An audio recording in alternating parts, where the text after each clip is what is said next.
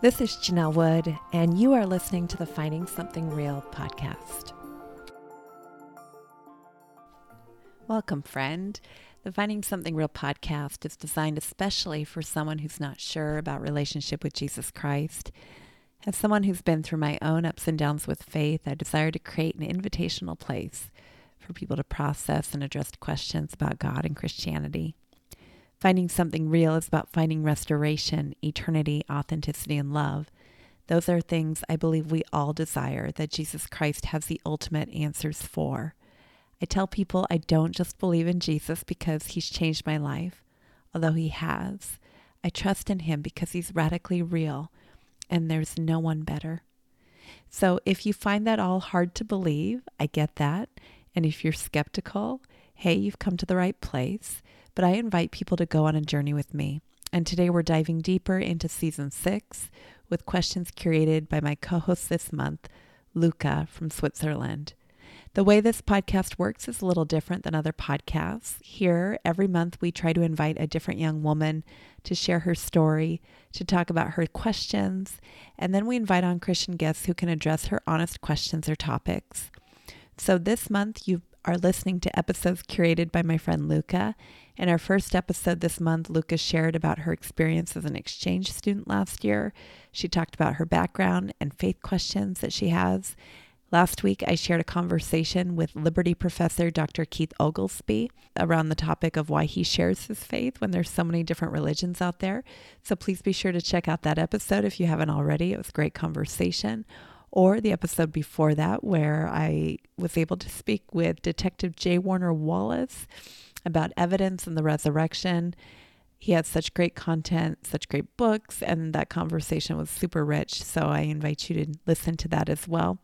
But today we're going to be talking again about believing stories and miracles, among other things. And you are going to love today's special guest.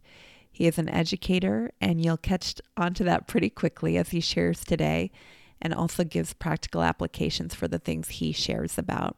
You may know him as Mr. B with Red Pen Logic. And if that doesn't sound familiar to you, please go check out some of his content over at YouTube or Instagram or TikTok. He's doing incredible work. Just look for Red Pen Logic and you'll hear more about what he's doing here in a minute uh, when we talk. Even though Luca didn't join in for today's conversation, I'm grateful for her sharing her real concerns about Christianity. And Luca, if you're listening, I know there's a point near the end of this conversation where I mentioned putting a rock in your shoe, so to speak. And that's a reference to something uh, some former guests, I believe it was first Alan Crostick, uh, have shared. It's the concept of wanting to give people something to think about in these types of conversations that leaves them thinking about it for a while much like having a pebble in your shoe would leave you, you know, thinking for a while. so, friend, uh, that's my prayer for whoever's listening uh, that this conversation would be like a pebble in your shoe. And we'll go ahead and dive into today's talk in just a moment. But first, a few words regarding stuff that helps keep us on the air. Hi, friend. This podcast is sponsored in part by Faithful Counseling. Life is full of ups and downs, unexpected twists and turns, and sometimes we struggle with all that can come our way. Faithful Counseling will assess your needs and match you with a licensed professional therapist who is also a practicing Christian. It's not a crisis line, it's not self help, it's professional counseling done securely online. And as someone with a master's degree in counseling psychology, and whom at various times in the past 20 or so years has benefited from seeing a professional therapist, I know the value that professional counseling can bring. Because we all need someone to talk with, and Faithful Counseling can help. Please visit faithfulcounseling.com slash finding something real to sign up for professional faith-based counseling. It's more affordable than traditional offline counseling, and financial aid is available. There's also a special offer for Finding Something Real listeners to get 10% off your first month at faithfulcounseling.com slash finding something real. Thanks again to Faithful Counseling for being a sponsor of this episode. Hi, friend. This is Tara Catherine, assistant producer here of the Finding Something Real podcast. This podcast is supported by listeners like you, so please comment, subscribe, follow, like, share, all the things. And one of the biggest things you can do to help keep this podcast on the air is to leave us a review on Apple Podcasts. We love your reviews. Your public feedback is a huge help to show others that we're not alone over here. So, will you please do us a favor, as long as you're not driving right this minute? Will you hit pause and go write a review? Maybe you'll even hear your review on here in a future episode. Thank you, listener, in advance for helping tell others about this podcast by leaving your review. Well, a question we're going to be addressing today aren't some of the Bible stories a little over the top? Mm. I mean, the virgin birth, angels talking to a young woman. Are we really supposed to take all that stuff literally? We're going to dive into some of that today. Welcome back to the Finding Something Real podcast. This is your host, Janelle Wood, and I'm so excited for today's episode. You are listening in for mm-hmm. season six, where we are starting off each month with a different young woman, sharing her faith story and allowing her the space to ask some tough questions about God and Christianity. This month, we are featuring conversations with or for a young woman named Luca from Switzerland. I invited Luca to be here today, and unfortunately, she's not able to join. To be honest, it's mostly my fault. I didn't give her much planning time. So I'll be asking your questions for you today, Luca, and I hope that I do them justice. Today's special guest has worked for Stand to Reason since 2015. He is a dynamic speaker who provides a blend of expertise and humor in each talk. Using easy to follow and visually engaging presentations, our guest today trains Christians to think clearly about what they believe and why they believe it. He has worked as a professional teacher since 2008, employed in both the private and public sector. He has multiple degrees, including a Master of Arts in Philosophy from Southern Evangelical Seminary. He serves as an adjunct Bible and science teacher at Innova Academy, a classical Christian school, and serves on the pastoral staff at Cedarview Community Church. That's a lot, and it's awesome. Tim Barnett, welcome to the Finding Something Real podcast. Hey, thanks for having me. It's good to be with you. Uh, should I call you Tim or Mr. B?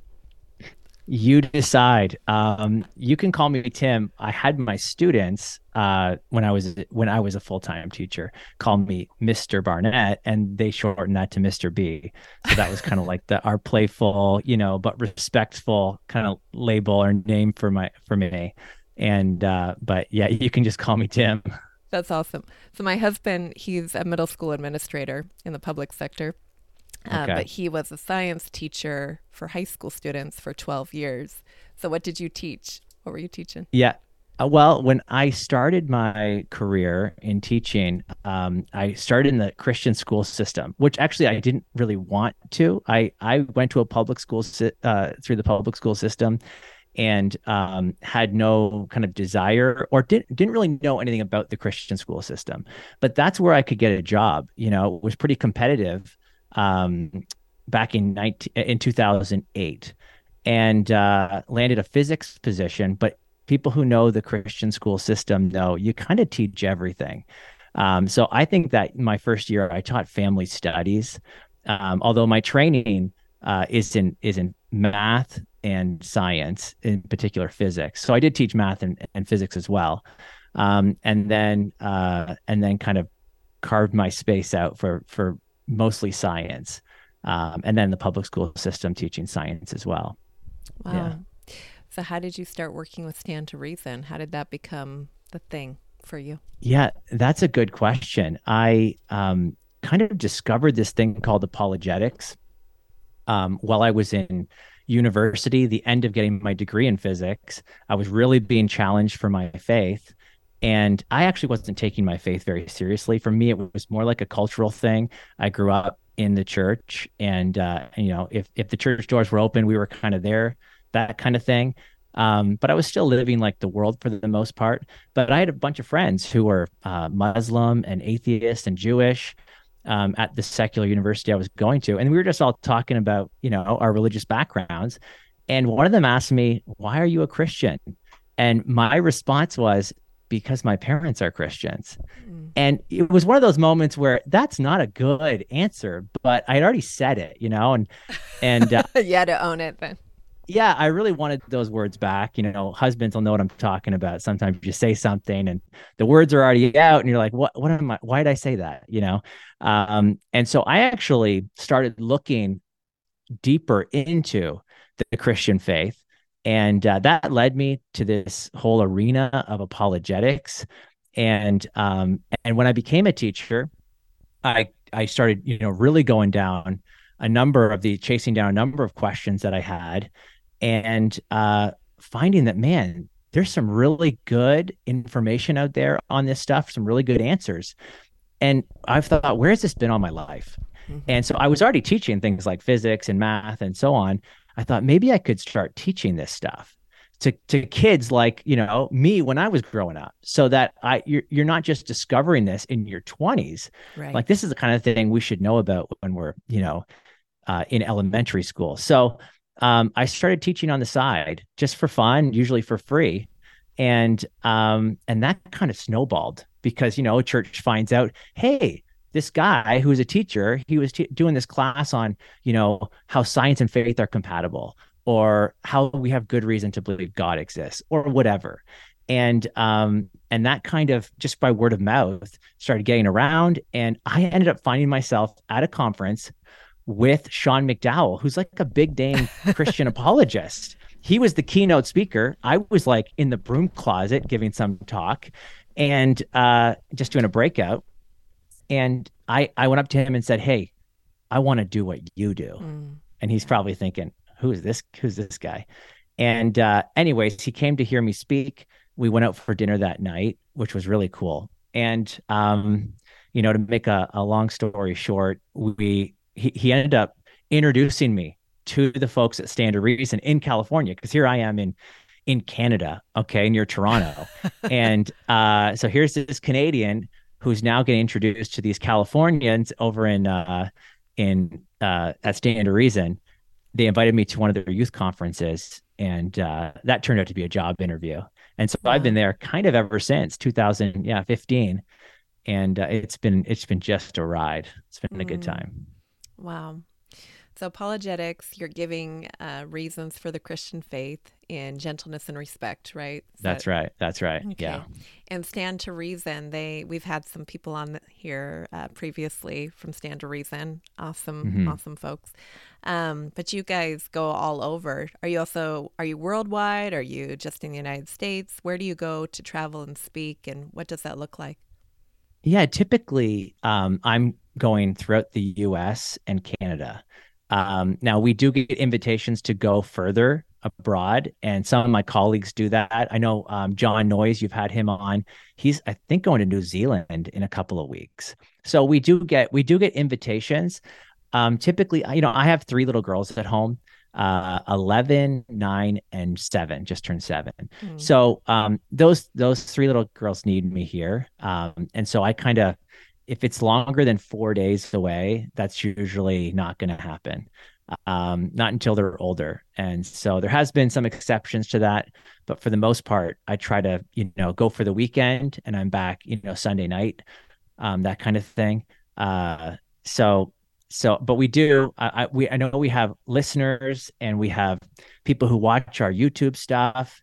Um, in particular, you know, I started doing this thing called Red Pen Logic, and um, I have been surprised at the messages I receive from people, you know, from South Africa or Australia or you know in in uh, South Korea, you know, all over the place.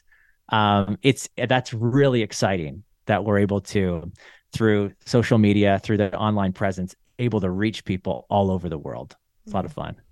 I was going to say, um, I love the videos where you hold the mug that says, keep calm. I'm an apologist. Yeah. yeah.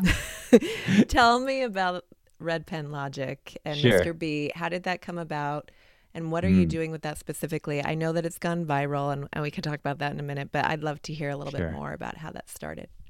Yeah. So, how that started was about six months before the pandemic. Um, I'm sitting, it was a summer, that summer. I'm sitting at home and I'm reading a tweet. and it was actually from uh, this comedian from Whose Line Is It Anyway, that TV show. And she made this kind of pro choice argument, kind of in the form of a joke. And I just thought, this is really bad um, as an argument for the pro choice position. But it had like a hundred thousand likes, you know? And I thought, wow, people really think this is compelling.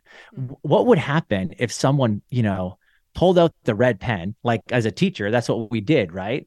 And you correct your students' work. Now, of course, this isn't one of my students, and I'm not, I don't want this. And I know some people have made this complaint that this is kind of condescending or whatever. That's not what I'm trying to do. I hope people see that when a teacher pulls out a red pen, they are correcting their students' work because they care. Okay. They're trying to help the student.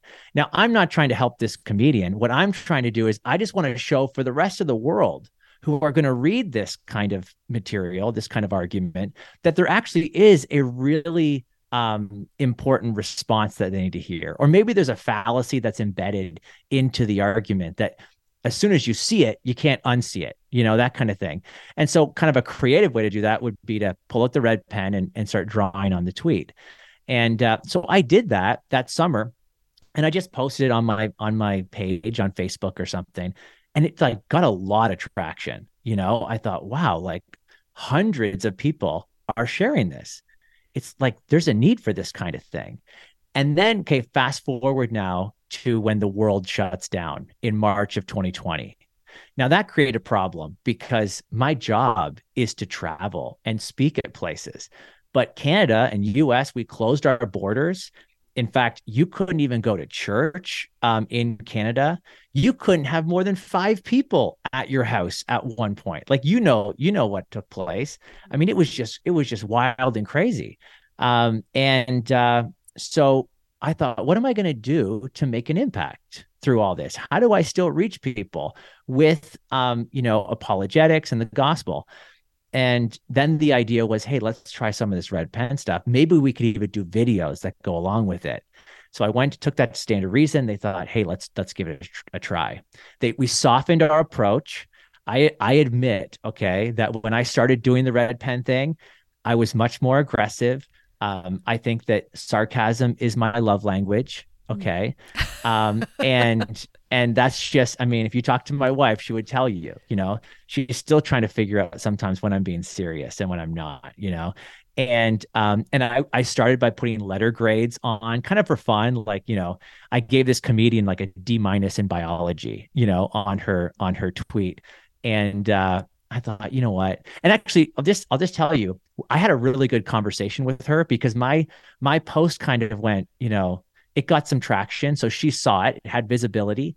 She messaged me and we had a really sweet kind of conversation back and forth. You know, she gave me a D minus in in comedy. And I was like, okay, that's kind of funny. um, and uh, and anyways, I think she saw the spirit of it. And by the way, that's happened numerous times. Mm-hmm. I have actually, you know, you've seen me respond to people, whether it's through video or through just on the graphic, and especially through the video. People see I'm not trying to hurl insults. I'm not trying to put anyone down. In fact, our focus is on the ideas, not the individual. So in many cases, I don't use people's names. I'm always trying to stick right to what is the idea put, put forth in the in the video or the graphic. Let's talk about that. And uh, and when someone makes a good point, I try to point it out, you know. And so try to keep it as friendly as possible. And I've had some of those individuals who you'd think, man, they would be so upset that they got red penned, you know, they would be just so hurt reaching out to me and saying thank you um, for you know adding your opinion and i think that you know i'm going to take this i'm going to take this to heart and i appreciate the spirit in which you have given it and i just thought man that's cool that's mm-hmm. i mean if you take anything away from what we're doing at red pen logic i hope it's that like mm-hmm. i'm trying to model what it should look like to talk to unbelievers and to assess bad thinking using good thinking. So um, we launched on my birthday, April 29th, 2020. Immediately, we're seeing a lot of traction. You know, like our YouTube, in 24 hours, we had a thousand subscribers on YouTube. It helped that like Mike Winger, you know, and some of these other like kind of big name guys were sharing this thing. And I thought, and that kind of made me feel good too, right? Like, wow, that's that's kind of neat.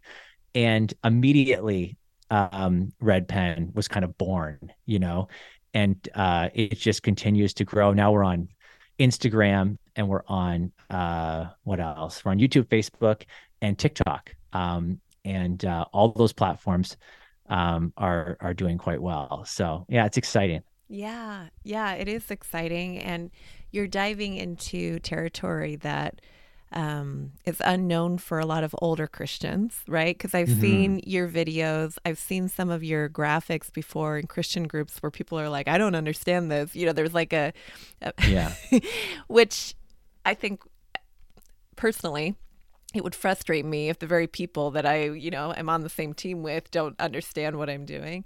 But I've I've yeah. noticed that you're willing to take that risk, and when you're doing these videos, like you said, um, you're you're walking a very fine line, but you do it well, Tim. Because I've never watched one of your watched one of your videos and thought, man, he kind of kind of comes across aggressive or jerky, mm. you know, which mm. I can't say that for a lot of uh, videos yeah. that I've seen um, coming from apologetics sometimes uh, that are addressing the current culture because it is so.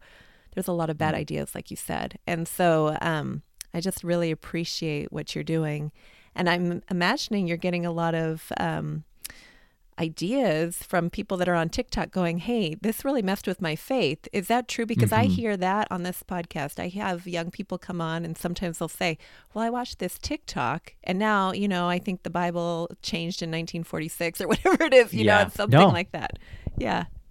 That's exactly right. Um, the the influence that just a short TikTok video can have on someone's faith um, is is really almost unbelievable. And I actually get it because if you're not grounded, if you don't have a faith that really understands like what's true, then it doesn't take much, right, to to to knock you over um, with one of these with one of these videos. So, I uh, just a, a quick story: um, uh, a guy that um, go to church with, young guy, he messaged me on on Facebook and said, "Tim, I really need to talk. Here's my number," kind of thing. And so I'm, uh, yeah, I'll give you. I'll get, I gave him a call. You know, it was late. You know, ten o'clock at night, and and he shared with me that he had been watching a YouTube video of an atheist, and he said he, his exact words were, "Tim, I wish I had never clicked on that video." Yeah, because my faith is absolutely rocked right now. And and he knew i mean he could put the pieces together. He's like i don't have a foundation to even like compute and plant my feet when this thing when the wind starts blowing you know? And uh, so we kind of talked through a number of the challenges that he he got from watching this video. And uh, and what so one of the things I say is if you can't give a why to your faith or for your faith, you'll never be able to give a why not to your doubts and there are tons of these challenges um, and these uh, that that bring doubts or that uh, cause doubts to arise in our hearts. And when a doubt comes doubt isn't bad in itself but it can make or break your faith. It can cause you to lose your faith and it can also cause you to have a strengthened faith. Uh, my own experience has been through the doubts that i've had that my, my faith has come out stronger on the other side. But there are countless stories of individuals who started doubting and that set them on the path to unbelief um, which is just really sad. And it's one of the things one of the reasons i get out of bed in the morning. You know we at Stand to Reason do an apologetics conference called the reality apologetic student conference. And uh, i just was there on the weekend in philadelphia. We sold out. There was 1300 students 1400 students. Um, we actually had 1200 in the room and then 200 in an overflow room watching the conference I mean, and we've actually, by the way, that's our fifth conference this year, and at each one we sold out.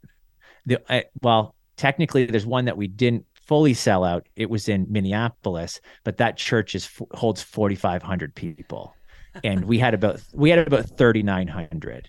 So my hope is next year um, that church, which is the biggest church in Minneapolis, um, will be uh, absolutely packed with students mm-hmm. getting equipped to answer their doubts. Well, I'll, I'll, tell you, I think you're coming to Seattle in October. I think I heard. So I think I need to bring a group of teenagers from around here to see you guys because I just think that's yeah, incredible we, what you're doing. We will be back. Make sure there. Make sure you sign up early. I know we sold out there um, in October this past year. Tim, I was going to ask you. You grew up in a Christian home. You said your faith wasn't like super important to mm-hmm. you at a certain time. Um, yeah. And then as you were doing, um, diving deeper into, mm-hmm. um, you know, answers, you found some good ones. Yeah. Um, did you ever doubt your faith then during that period? Because you said that you kind of were doubting it. So what made yeah. you decide to pursue looking for answers instead of like so many people like going, oh, there's a lot of objections here. I think I'm going to turn yeah. away. Why do you think you stayed? Yeah, well, I think there was probably a number of different factors for me. One is, um, you know, this was the the faith I was raised in, right? And so there was there was definitely the the kind of psychological part, I think, and to say that that wasn't a factor at least the beginning, um, wouldn't I wouldn't be being honest. Um, and so there was that aspect to it. Um, there was also, I think, the the part where you know I I wanted to know what was really true. Um, and so there was that as well. And trying to kind of sift through a lot of the claims that were out there. Look, I had some really sweet friends who were Muslim, and they did not believe that Jesus was the Son of God in the same way the Christian does. And so, um, they, sure, they have beliefs about Jesus, but we believe different things. And I knew as I knew that we both couldn't be right, you know. And then of course I had my atheist friend and and they, you know, thought we were both wrong, you know, this all this religious stuff was kind of nonsense. Um, although they weren't like I had some aggressive, aggressive atheist friends, especially in teachers college. That was like that was like the gauntlet for me because that was a secular institution and everyone in my class for the most part was going to be a science teacher of some kind, whether it was biology, chemistry, physics. And um, so they they really thought it was odd that here's this future here's this guy with a physics degree. He wants to be a science teacher and yet he's a christian.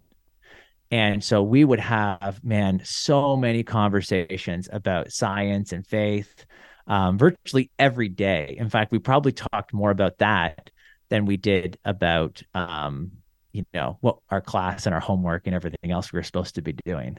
So so that was um probably the motivation was okay I, my parents are christians. Do i need to talk them out of this stuff? You know? Um and i don't want them believing a lie. And um and i certainly don't want to be believing a lie. And so that was that was um that was part of it. You did ask did you have doubts? And i would say absolutely. I still do you know? Um i find that the more i study um the more i have questions you know? Um and uh it's like when you my boss greg koukl you know he says those who think deep thoughts ask deep questions and those who ask deep questions often have deep doubts. It's it's you know i know lots of people that don't doubt and it's not because they're super Christians, it's because they don't think very deeply. You know what I'm saying? if you're so, listening and you don't have deep, it's okay. yeah, yeah. No, I'm I'm just saying it doesn't. I'm not saying that that's the yeah. case for you, but no. I'm just saying. I think if we're being honest, yeah, there are people in my life. You know, my like for example, my mom is not like an apologist. You know, um, she but she doesn't wrestle with some of the questions that I wrestle with, yeah. you know, like she's not wrestling with the authorship of the gospels. Right. Um, she takes it as face value, you know, it says Matthew, Mark, Luke, and John. Okay. Yeah. I, I'm not content with that. I want to go deeper. You know what I'm saying? I yeah. want what is the reason that we believe that Matthew wrote Matthew? Yeah. And you know, it's not supposed to be attributed to someone else. So um I I think it's partly the way I'm wired as well that uh, I I really want to get to the bottom of some of these things.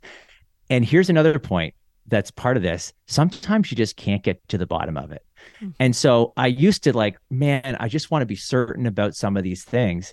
and now I've come to a, I think a more reasonable um, outlook, and that is, you know, sometimes you just you just hit a wall. You just go as deep as you can, and you know, you know, there's more out there. But unless I'm going to get a PhD in that subject, you know, I'm probably gone as deep as I can go. You know, yeah. um, and I just won't have, you know, a hundred percent certainty on certain questions. And I found myself saying, I don't know when it comes to certain things um, more readily. And I think that's a more authentic and genuine kind of approach um, yeah. to doing apologetics. So, I, you know, I've been on a journey myself and learning a ton um, and kind of learning uh, better ways to respond to challenges. And, uh, and I still got a long way to go, but that's kind of how I got here. Well, that brings up a really good point. And, and real quick before we move on here, I just want to acknowledge that we do have a little guest here with us as we're yeah. talking. I don't even know if she can say anything because her Wi Fi's been going in and out as she's been trying to log yeah. in. It's not Luca from Switzerland, it's Lou from Italy. And those of you familiar with this podcast, mm. you hmm. may remember Lou. She's been on some of our previous episodes. I can think of um, conversations we've had with Justin Brierley and mm. um, some other people that have been on here. I can't think off the top of my head, but Lou would remember. But she, I can see her face. She can, she's ah. no longer with us. But if she comes back and she's got good Wi Fi, I'll even let her say hi. But just wanted to say that she's here, um, or mm-hmm. at least mm-hmm. trying to be here. And Lou, uh, I just love you and thank you for for showing up for this conversation as much as you mm. could. Um, but Tim, it, it brings up a good point because I I'm like that, right? Like I have deep thoughts and then I wrestle mm-hmm. with stuff. And I've been through seasons in my faith journey where I had big questions and mm-hmm. couldn't find, you know, the answer right away. And um, the internet is a double double edged sword. You can find great answers, but you can also yeah. find a lot of garbage, right? Mm-hmm. And um, I I feel, you know, very strong in my faith, but I still have questions. And what advice would you give to somebody who maybe is like that? And in fact, it's so interesting that Lou was trying to log in when you were talking about all that because mm. Lou is like that. Um, mm. If she was able to speak to us, I think she would tell you she's a sensitive person with a lot of deep thoughts and a lot of, you know, yeah. questioning a lot of different things. And so, how do you, as someone who is like that, um, mm. and you you want to have a strong faith, how do you get anchored? Yeah, that's a good question. Um, there's probably a few things that I would do in that situation when I find myself in that situation. Um, I try to uh, first of all um, articulate my doubts. You know, um, okay, what is it that I'm I'm doubting in this situation? Maybe maybe the best way to do it is put it in in terms of a question especially if it's an, an, an intellectual doubt. What is what is the question that I really um, is made me unsettled or or whatever, and and then okay, once I understand what that doubt is, I want to kind of go hunt for the answer, um, and that involves man, uh, like you said, you could go to the internet. That's that's one place. Um, you know, there's people I trust in my life who have kind of earned their place as the person that I would go to when I have my when I have my questions or my doubts. And I think we all need those people. And I think this is where the church has kind of failed. You know, I hate I love the church, okay? And I don't want to beat up on the bride. That's not my intention, but we got to call things out when we see that things aren't aren't right. And I think that one of the things that isn't right is that the church is not seen as a safe place to express your doubts and your questions. And we it should be the first place that we go to. Um, and so and so who are those people in your life that you can go to and say, look, I I don't know about this. I'm really struggling with this thing right here. Can you help me?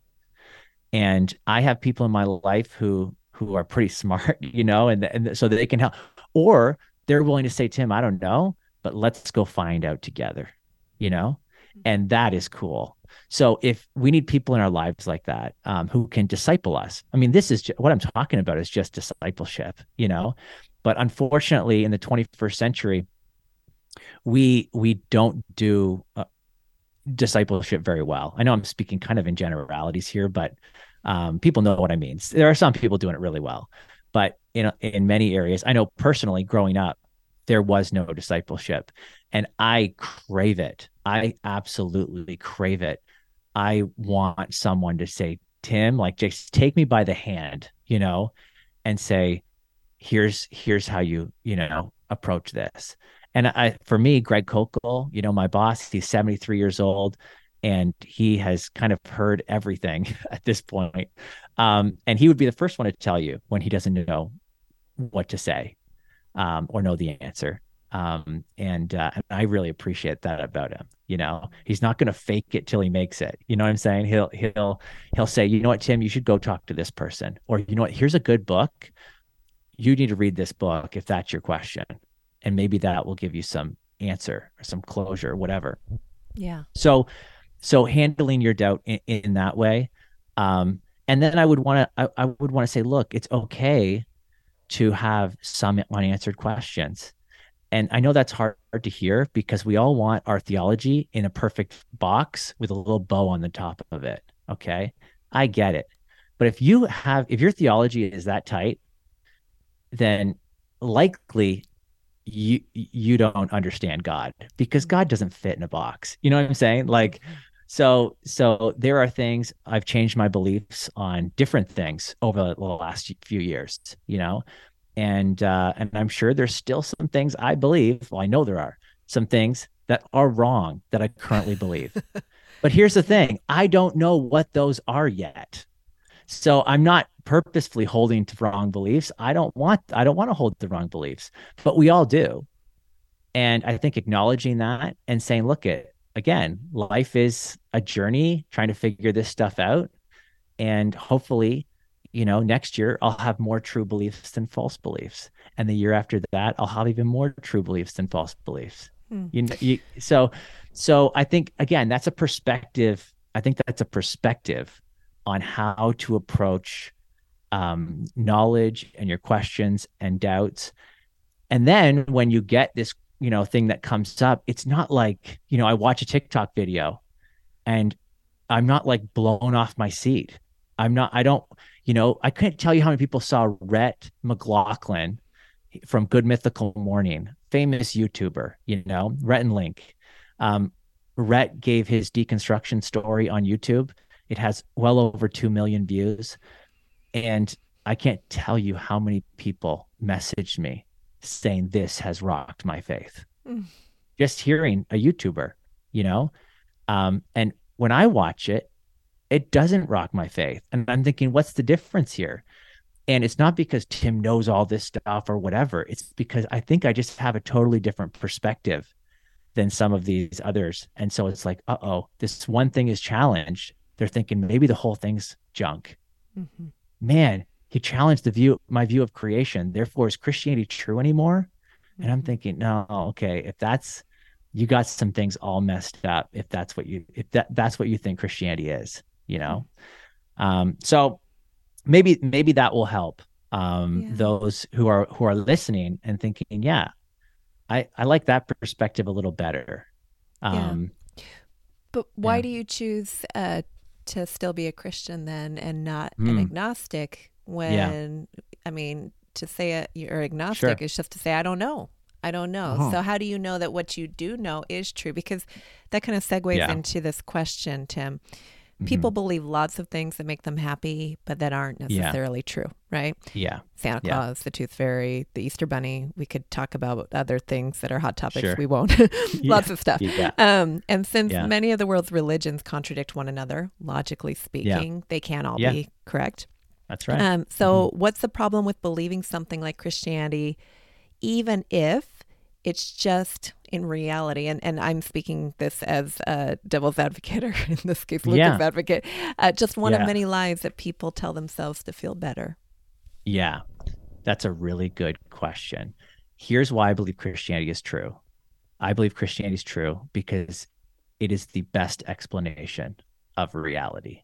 That's why when I when I start looking at my worldview, and we all have a worldview, um, you know, if you say you don't, well, likely you have a, you know, a one that's not very thoughtful, you know, but you still have one. It's just your set of beliefs about really the big questions of life, ultimate things like why am I here? Is there meaning and purpose to life? Um, does God exist? That's a big question. Um, and if God exists, you know, why is there evil and suffering in the world? What happens after we die? You know, these kinds of questions. And um, I think that Christianity has good answers to these questions. Um, it's not always neat and tidy. Sometimes it's a little messy. Um, but I think overall, it is the best explanation. And so, for example, like what worldview makes the most sense of truth existing? You know, if a worldview denies that truth exists, well, I don't think that worldviews that shouldn't even be on the table anymore because it seems um, well, it has to be true. In fact, if someone says there is no truth, they're making a truth claim. And so it's kind of a that's a self-refuting belief that is there that is no true? truth. Yeah, that's right. You can ask the question, is that true? And so that's just a that's just an example of here's a belief. And if that belief is part of your worldview and and fundamental to your worldview, well, you need a different worldview. All right. Because I because you just you just admitted or you have it within it this this self-refuting or self-contradictory belief. Um, if your worldview says there is no God, you know, um, well, if there is a God, and there's good reason to believe that God exists, well, then you should get rid of that worldview. You know, so you have naturalism as a worldview that nature is all there is. Well, if it could be demonstrated um, that that God exists, then okay, we got to get rid of that worldview. Likewise, the theistic worldview, well, worldviews because there's different theistic worldviews ones that say god exists if you could show or demonstrate that god does not exist you'd have to get rid of those and pick from a different one. You, you, and people understand that i think. So so what i would argue is it's the best explanation of things like mor- objective morality. Um, things like the origin of the universe god's the best explanation of um, the fine tuning of the universe, which I, you know, physics. Um, it's it's the best explanation of the origin of life, I think. Um, and so we could just kind of go down through these things. Is it the only explanation? No. To some of these, it's like there's competing hypotheses. There's competing explanations. My my uh, argument would be they God is the best explanation of these things, and that's why I'm willing to you know um, put my faith in God and not just God, but the Christian God. Um, I think there's good reason to believe Jesus died and rose again. And if that's true, well, then Jesus vindicated his claims to be God himself.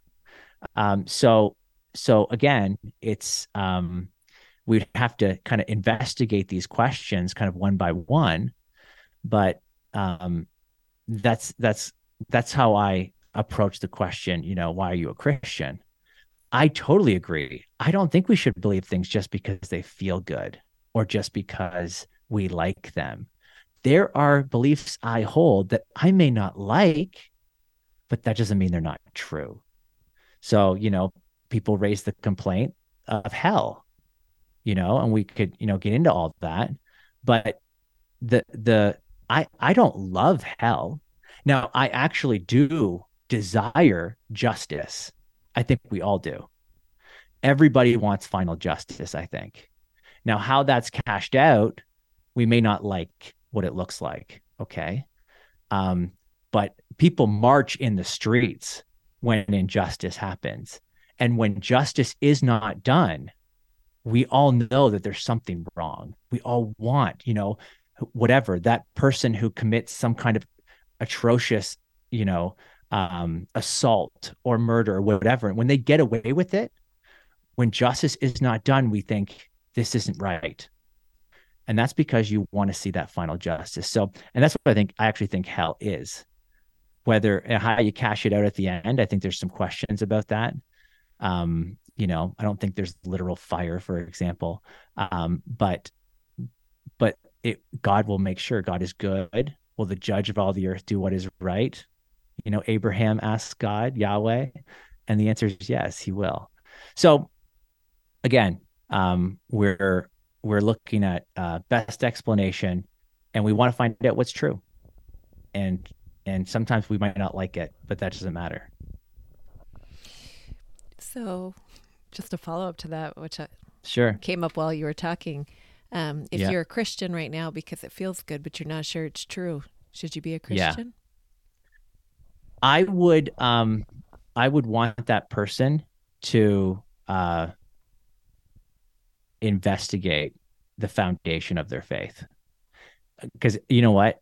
It, it may feel good in the in the 21st century right now where you live, but I'll just tell you you're in a bubble because for most of human history it would it did not feel good to be a Christian. Read first peter. First peter was written to suffering christians. Um, in the first century second century you had you know christians being sawn in two okay? I don't know what that feels like but it's not good. Um, there were christians losing their lives and their homes and their livelihoods because they confessed christ. Um, so it, it's it, it, i get it. We live if you live in the US in certain parts of the US it may feel like wow can't get any better than this.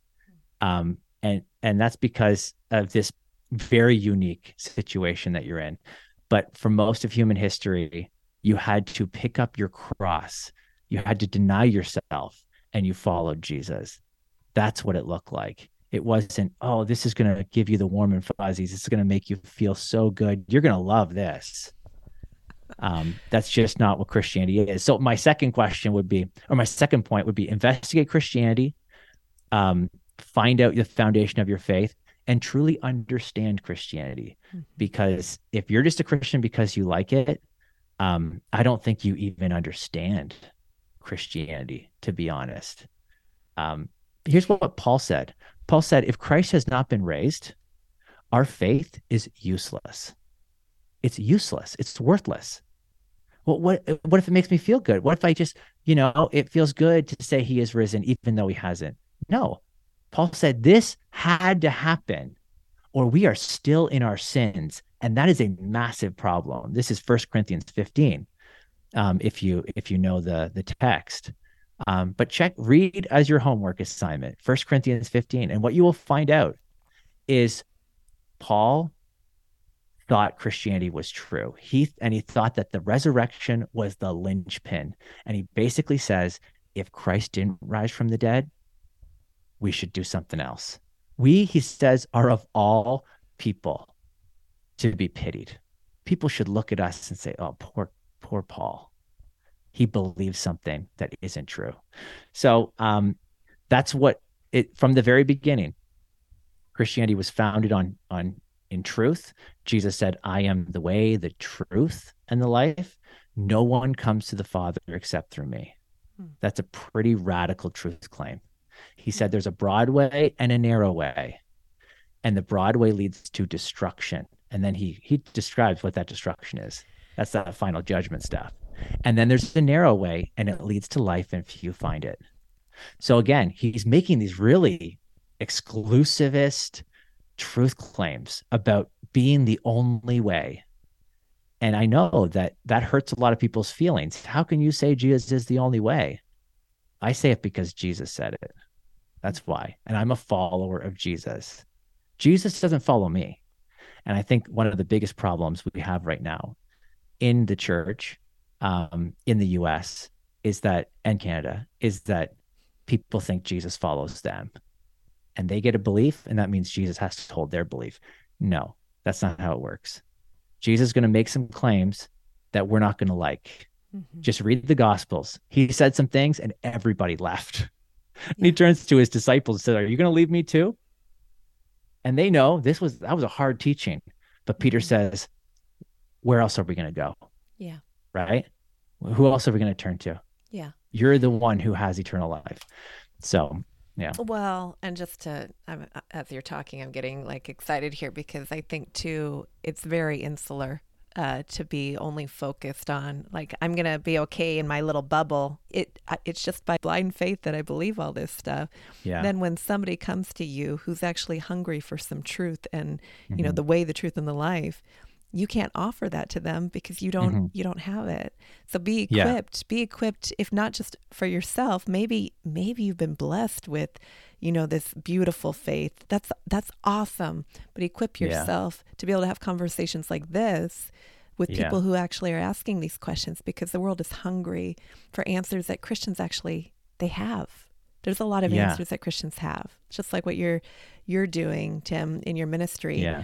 I wanted to segue because Luca, she grew up in a culture and home where she learned about Christianity, but was never Mhm. religious, she said, um, Yeah. and didn't take the happy stories that she learned at the religious school very seriously. She said that they had to keep everything kind of light and, and happy. Uh, in Mhm. fact, I think she told me they didn't really talk about sin. Um, Mm. she told me when we recorded our episode together that she didn't know any of her peers who were doing the religious things at school because they truly believed. Mm. At one point, Lucas said she was shocked when she went to the US and found people actually praying and believing this stuff. She Hmm. said she was stunned to speak when she found out people actually believed in the historical reality of a virgin birth, a girl Mhm. having God's baby, Mary being able to Mm. communicate with God. And let's be honest, uh, this one story is just skimming the surface, Tim. yeah. I haven't even mentioned the angel showing up with the shepherds or Mm. the star that led the whitest men to Jesus or Mm. the angel that woke up Jesus, uh, Joseph in a dream and told him to flee for Egypt. If you Mhm. just keep going, it doesn't take a lot of reading in your Bible. There's Mm-hmm. lots of weird phenomena happening there. Mm. Again and Yeah. again, like Lucas said, it all sounds, these are her words, but it does, it all sounds a little crazy. What do you make of all that? And how do you respond as somebody who just told whoever's listening and me, uh, you really don't want to believe Christianity unless it's true, right? Mhm. It's true. Yeah. So Yeah. if all this is in the Bible as a historical, you know, record, what do you do with that? What do you do with that?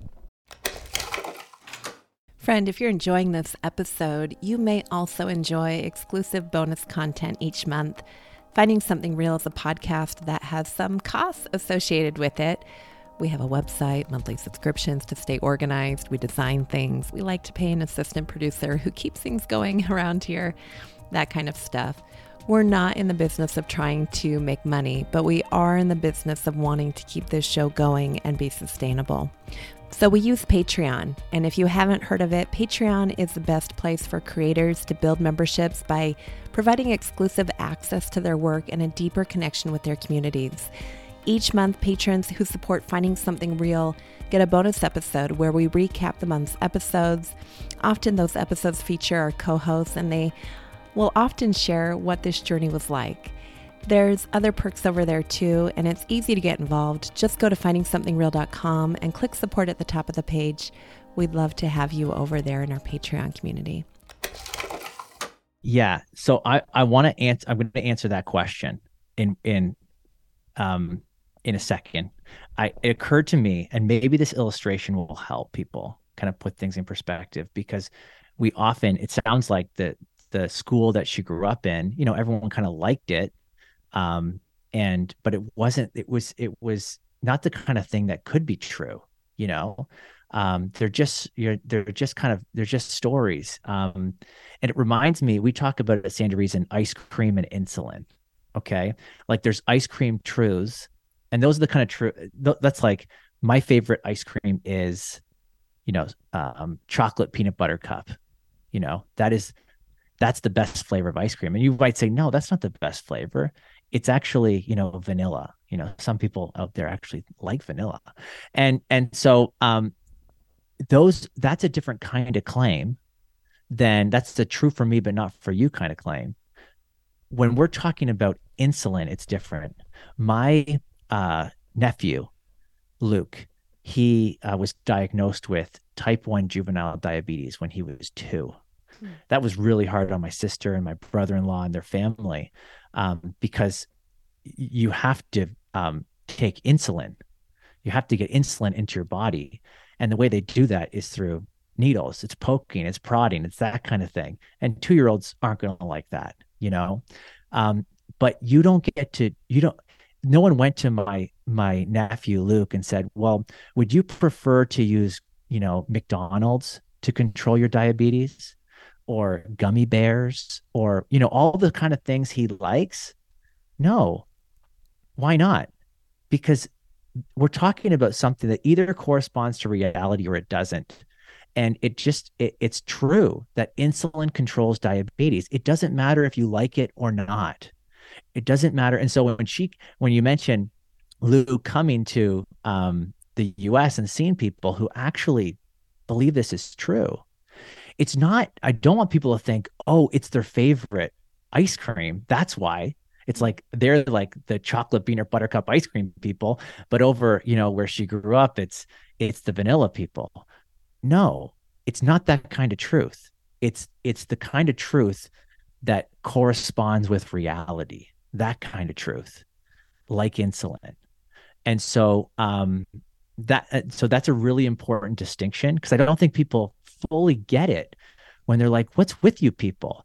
When we treat religion like ice cream, it's it's like me saying, if you don't believe that chocolate peanut butter cup ice cream is the best flavor of ice cream, you're going to hell.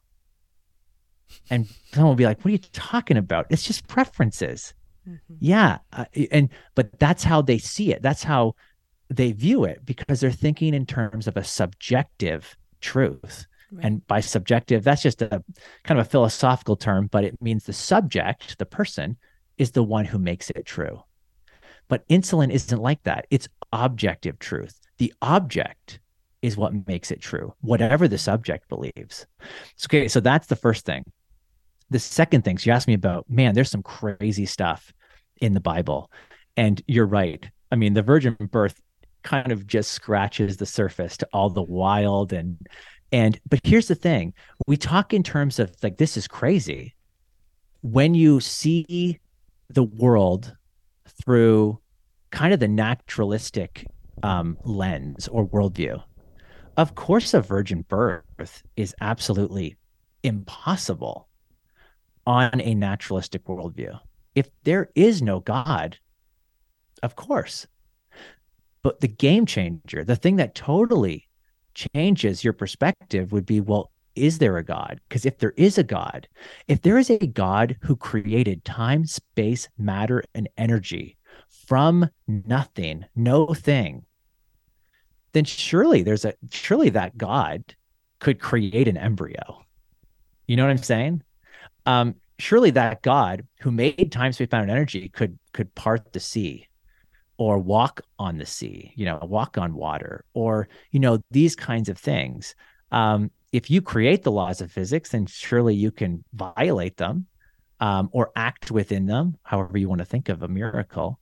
Um, so, so what's the starting point? And this is where, so this is where I want to back up and say, look, if I read my Bible and I assume that nature is all there is, then there's a whole bunch of stuff in here that is just going to be absolutely, to use the word, crazy, right? It's it's crazy.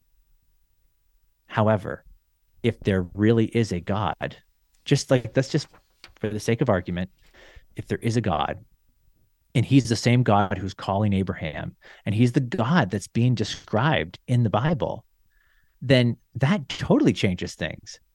It's a God who's trying to get your attention um, and trying to kind of wake up the the Israelites and the Jews um, and and trying to prove himself as the Messiah, then yeah, it would make sense to see people have their sight restored or healed um, in different ways, lame walking, that kind of thing. Um, so that's where I would want to start. It doesn't mean the claims are true. Okay. Haven't even got that far yet. All it's done is you've started putting things in perspective. Okay. If there here's the here's the kind of the way I was taught. My professor Norm Geisler, when I got my um my master's degree in philosophy, he said, if there is a God who can act, there can be acts of God. It's at least possible. It's on the table. Now the question is, well, do we have any good reason to believe it? Okay, that's what Lou's really asking. When I read it, okay, I'll assume God give me some evidence that it happened. Well, this is where I would want to start investigating whether or not there is reliable evidence to believe what Luke wrote, for example, or Matthew wrote, because they're the two that talk about the virgin birth. Um, because I, I mean that one in particular, how do you even begin to verify, you know, historically that that Mary was a virgin? I mean, you honestly would have to take her word for it, you know. Um, it's not the kind of thing that's that's um like a resurrection where you can have eyewitnesses or whatever. You just have to, with the virgin birth, you have to take Mary's word for it. Um, but this is not, and so I don't want people to think, well, I'm just taking a blind leap in the dark at this point.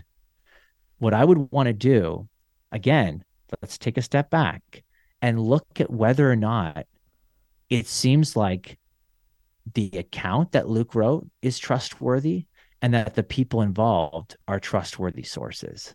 That would be the difference. Okay. And if you can start to build a case like little brick by little brick, that there is, this is a reliable testimony that can be trusted, then if you have that kind of evidence, then all of a sudden I'm going to, I'm going to have faith that what it says about the virgin birth is true. Okay. But that that faith, that step of trust is standing on the evidence. Okay. That's the difference. A good example might be okay, I was on I was in Philadelphia on the weekend. I'm married. I have three little girls, 11, 9, and uh, 7. I think I, I mentioned that maybe on the air, maybe it was just us chatting. Uh, and I it's all blurred now together. But um, I was away from my wife. Now, she could tell me, Tim, I was faithful to you. I did not cheat on you.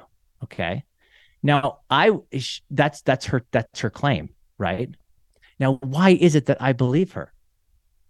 I mean, she she made the claim, but I I have no other kind of confirmatory evidence directly. Well, indirectly, I have all of this evidence of being married to my wife for the last 15 years.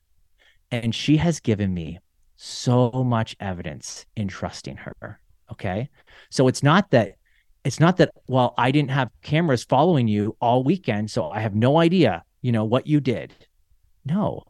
I have 15 years of over and over and over. It might be small things, but when you pile those up, it it becomes this mountain of evidence that man, if someone said to me, Tim, your wife cheated on you this weekend, I would actually be to- I mean, because it would fly in the face of all the evidence. I have really good reason to trust my wife. Um, so maybe there's something like that going on where I believed in the virgin birth because this not not because um, of you know there's there would be any way to historically verify that one particular claim, but because that claim rests upon a context and that context has a whole lot of evidence that goes along with it. Hmm. wow. Yeah I, love that and i think you're right i love what frank turek talks about about you know what's the biggest um, miracle that we see in the bible most yeah. people say the resurrection he goes wrong something like that like the creation god spoke and mm. instantly happened and if god can do that then there's nothing he can't do. Like as far yeah. as, you know, when it comes to the world and miracles and that kind of thing. Obviously he's given us free will, but I love the example too of, you know, trusting the consistency of somebody over time and um yeah, I I think yeah. it's hard if you do come from the naturalistic perspective, mm-hmm. you know, of going, wait a second, wait a second. But I know that there have been examples of people recording miracles even now, and they wouldn't really be miracles. This is another Frank Turek line. They wouldn't be miracles if uh, mm-hmm. they happened all the time, right? They're they're yeah. unique, they're special, they're meant to get your attention. Um, but isn't there a great book? I, maybe you've read it, Miracles by is it Craig Keener? Yeah, Craig Keener has a two volume set um, that is just this monstrous uh, amount of evidence, you know, for miracles. I, I mean, for your for your listeners, if they're looking for something more digestible, yes. I would recommend um, Lee Strobel has the Case for Miracles, and it's it's actually a really helpful resource because it does it goes through. He interviews Craig Keener, and talks to a few others who experience miracles.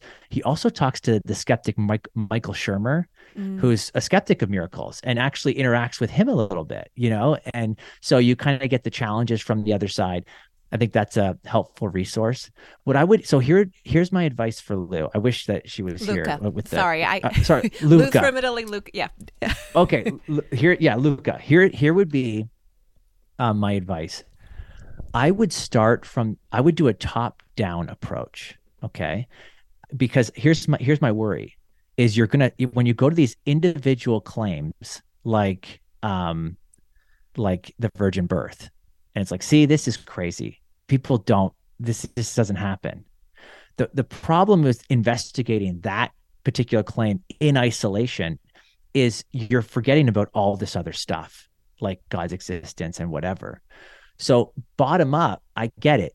Um, you know, you see, or you see like a contradiction in scriptures, or you see whatever, and you, you're trying to do this bottom up approach. What I would suggest is more of a top down approach, and that is start with the biggest questions. So start with the question of God's existence, and what I would do is um, is try to settle that question in your mind. Obviously, if there's no God, then you don't have to ask the question about a virgin birth. You know, it's just not is you don't have to look into the evidence, even if you know if there was like specific historical evidence somehow. You wouldn't have to because you already concluded that those things don't happen. So what I would do is start with the top question. Does God exist? Look at that, dive deep into it. Now if you say yes, now you can go to scripture and start looking at these particular miracles. I would put the virgin birth in a completely different category than the resurrection. The resurrection is public, whereas the virgin birth is this private kind of thing, you know, that only Mary would know. Um, you know, that that kind of thing. So so so a top down working your way to the nitty gritty instead of starting from the nitty gritty details and going out from there. Um, I, I, for, for some reason, I think that's a kind of a better uh, approach, and and you might end up kind of uh, being able to to get at the question in light of all the background stuff in in just a better way um, yeah. than if, if not. That's great advice. I know we're running out of time here, and I have a couple final questions for you, but one sure. real quick one, and this is yeah. off the fly too, but since you mentioned it, I know Luca has kind of come to the conclusion that God can't exist for various reasons, and we're going to be talking about some of those objections um, this month. Okay. Um, but for you personally, Tim, mm-hmm. um, yeah. what is one very compelling reason that you believe mm that God exists, and especially as a man mm of science who mm has a heart for physics and the fine tuning? Yeah. I'd love to hear um, something that's going to put a rock in Luca's uh, proverbial shoe here. Yeah. Um, I mean okay, let's nice do. Yeah, yeah. Let's do. Um, I I do find the fine tuning of the the universe um, a compelling argument for a intelligent designer. Um, what's interesting is there's there's been atheists who have made a similar kind of claim, although they didn't change their view. Um, like a Christopher Hitchens, he thought there was some value in this argument, um, and said it was the most persuasive. Dawkins although it didn't, too. it didn't yeah, Dawkins too. Um, you know who? Eh, there's a really good book that she may be interested in um, called "There Is a God: How the World's Most Notorious Atheist Changed His Mind." And it's about it. It's a story of Antony Flew. Antony Flew was the most published atheist in the 20th century, and and he basically, in uh, if I can kind of summarize his thesis, he says something like, um, uh, why do I believe that God exists when I have spent the last, I think he says 50 years defending atheism? And he says the simple answer is this this is the world picture as I see it that has emerged from modern science. That's almost an exact quote at the end there. That has emerged from modern science.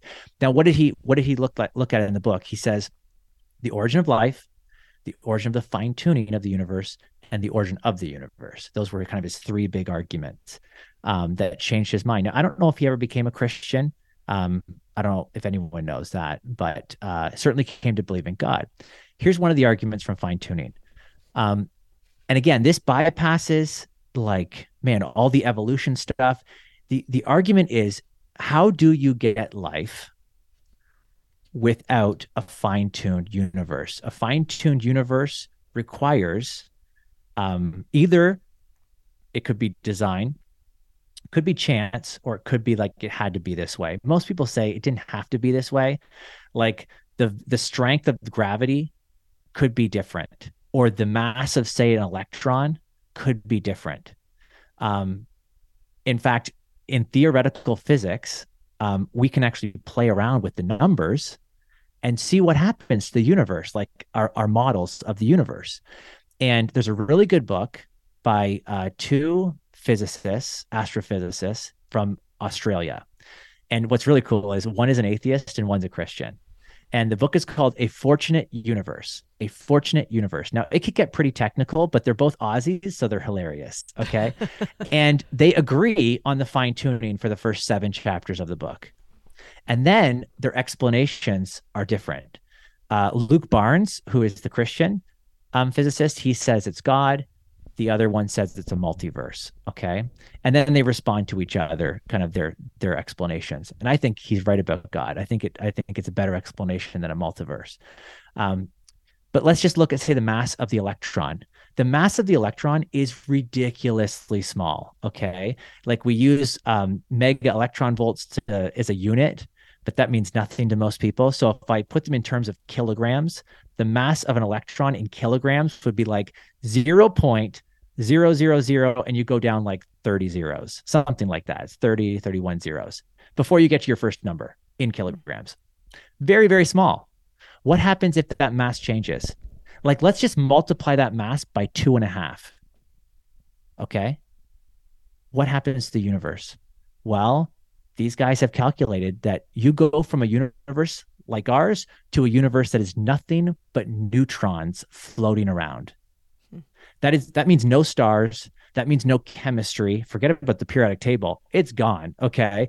You get no planets. You get you get nothing but neutrons floating aimlessly in the universe. That is a universe with no chance of life. And that is just changing the mass of the electron by two and a half times. Um, and you can do this with the up quark and the down quark. So three particles make up all of matter in the universe uh, visible um, matter, and that would be the electron up quark and down quark. Um, and all of those are fine tuned.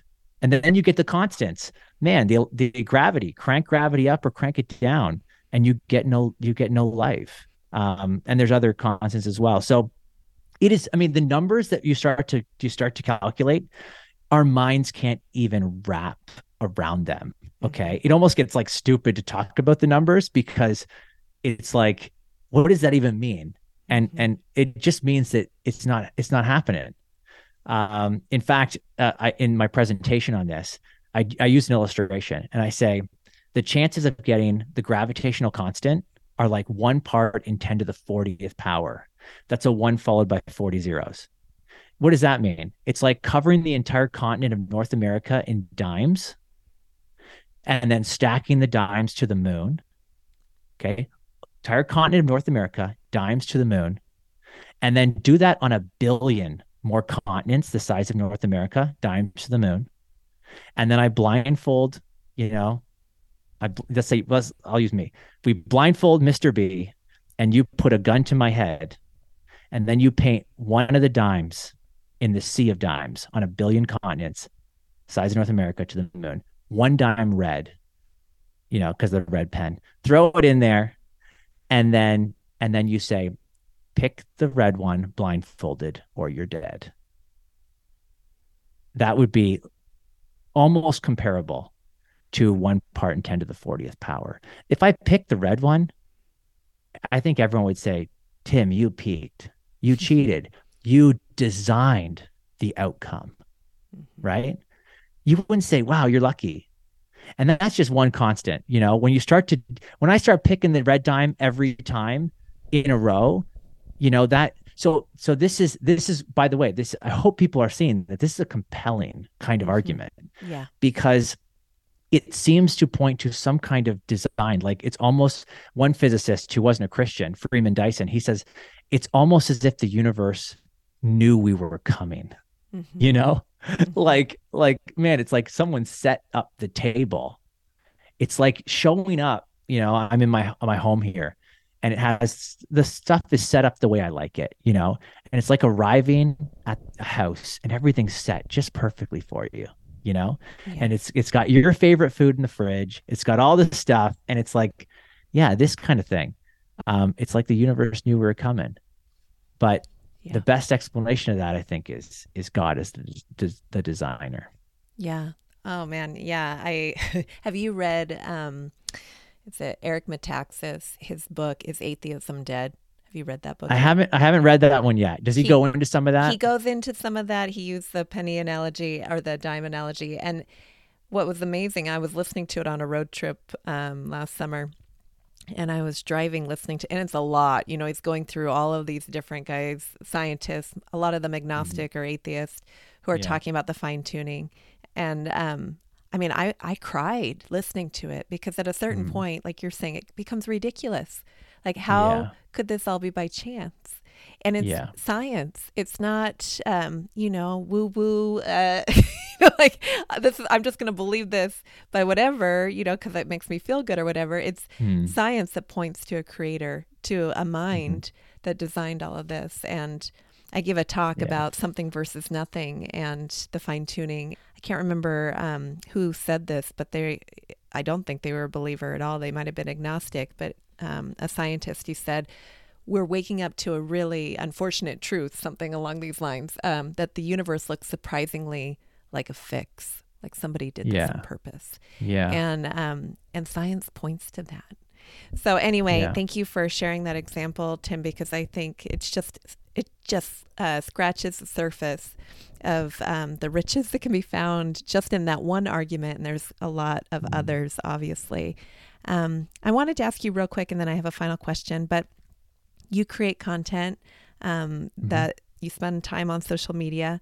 I mentioned that sometimes people, maybe people in the Christian camp, don't understand what you're doing. Um, you're probably creating content that people poke at a little bit. Some people don't like, even though yeah. you're doing it in respect. Um, you have been misunderstood, obviously. It can't be easy work. So, why mm. do you continue to do it? It you're right about that. It's not easy work. I get messages um, every day from people who take the time to personally message me to tell me how horrible i am okay? So it is not easy and it is you know the kind of thing that i don't need this. Why don't i go do something else? You know? In university i cut i cut grass and it's like um, for the town. I could be real happy cutting grass right now. Um, but no that's not that's not what God has kind of equipped me for for this season. And um, the reason, you know, I keep going is because three in five young people walk away from their faith by the age of 15. And I hate that statistic. And that that could have been me, you know. And when you look at the top six reasons why young people walk away, they're all apologetic. Okay they're all questions about whether it's sci I, I left because I think scientifically now, or I left because I can't believe that Jesus is the only way, or I, you know, um, or uh, the list goes on. And one of them is doubters. You know, it's just I had doubts and I didn't have I didn't get answers. Well, I don't look at if someone walks away from their faith because they want to sleep with their girlfriend, that's on them. Okay. But if they walk away from Christianity because they don't think it's true, that's on the church. Mm. And I'm I'm going to do something about it. And so if that means me, you know, sometimes at two in the morning, putting together a video because that's, you know, I just got home from a flight and I want to get a video tomorrow. Okay, let's go. And my wife knows, you know, I ain't coming to bed tonight kind of thing. That's what we're going to do. You know, I'll, I'll sleep when I'm retired, you know, if that day ever happens. But um, so that's why I do it. I I want to equip, uh, in particular, the next generation at Stand to Reason. One of the things we've been saying a lot is the most important generation of the church is the next generation of the church, and I believe that with all my heart. And um, so that's why I'm on TikTok. I do not want to be on TikTok. Okay. Um, but it, it is like one of the most ungodly places. And I get a lot of trash talk, man. It's like, but I also have almost 200,000 followers on TikTok. And I'll tell you why. Because there's there aren't apologists or there's not that many apologists on TikTok. And there's a ton of young people. I mean, the average age on TikTok is, you know, probably under 25. Mm-hmm. And um, they're looking for quick answers to some of these challenges. So if I got to stand there and, you know, take some abuse, um, I welcome it as long as you know we're seeing people reached with uh, the gospel and how to defend it and yeah. i do get i do get messages that are kind too and sweet and hey this helped you know me grow in my faith and that kind of thing too and those those actually help keep me going too um so that that's that's the motivation there yeah uh, i love that um so, the Finding Something Real podcast is about a journey towards restoration, eternity, authenticity, and love. REAL is an acronym for restoration, eternity, authenticity, and love. Mm. Those are things that we can find in relationship with Jesus Christ. Which of those stands out to you the most in your life right now and why? Yeah, that's really good. Um, I have, you know, I've been really uh thinking a lot about the the love piece especially when I'm making content that's responding to um, things that uh, are going to be interpreted as unloving. Um, one of my recent videos that's doing really well is um, I respond to uh, what Matt Walsh should have said to Joe Rogan. And oh, the question was, yeah, the question was, um, why does God make people gay? Mm. That was a question Joe Rogan put to Matt Walsh. And I get it. Matt was on his, you know, he's on the show. It's lot. It's like, you know, you don't get a lot of time to think. And um, I wrestled with how to respond to that challenge. I want people to know I don't just like throw the video up. Here's my, you know, off the top of my head response. Don't think that's what Mr. B does. I spend a lot of time. That one video, I I wrote a script three weeks ago and was like, it's just not sitting right. You know, I want people to feel the love of Christ when they watch this. I want them to sense my heart and compassion. And I, I, I, it was done, and I rewrote the whole thing and took a totally different approach. And uh, I think that was the right move. But it was like, in my mind, I'm thinking, I know that this is going to be hard for people to hear. So how do I make this as loving as humanly possible while communicating truth? And that is not an easy thing to do. Mm-hmm. and and your listeners will know this. When they've been in discussions with people truth and compassion full of truth and grace you know this is jesus. He's our model. Can we do that? Sometimes it's really hard.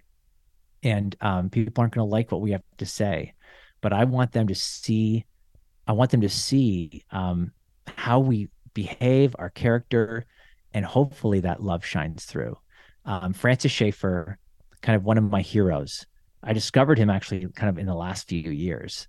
Um, he's an apologist from years ago, and he talks about our final apologetic. And he says our final apologetic is how we love each other. Mm. And I thought, man, that is so good. People may not want to listen to what you have to say, but they're watching you. And um, and so I hope that people watch the red pen videos and uh and they see some of that love coming through. Yeah. Yeah. And we'll link uh, all of that in the show notes and make sure that we mention it in the beginning too. Tim barnett mr b thank you so much for being here. Until next time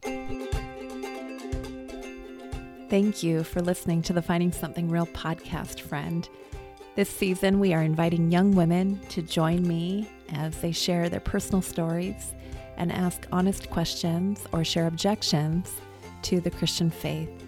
We hope to feature a different story each month and then invite Christian guests on to share from their own journeys and experiences and maybe answer some of those questions in follow up episodes.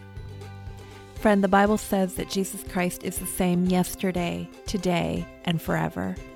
I believe with all my heart that Jesus Christ is still in the restoration, eternity, authenticity, and love business. I know not everyone has experienced that, but if you're curious at all at whether there's something real to be found in Jesus, I invite you to come back next week as we continue on a journey towards finding something real in relationship with Him. Until next time.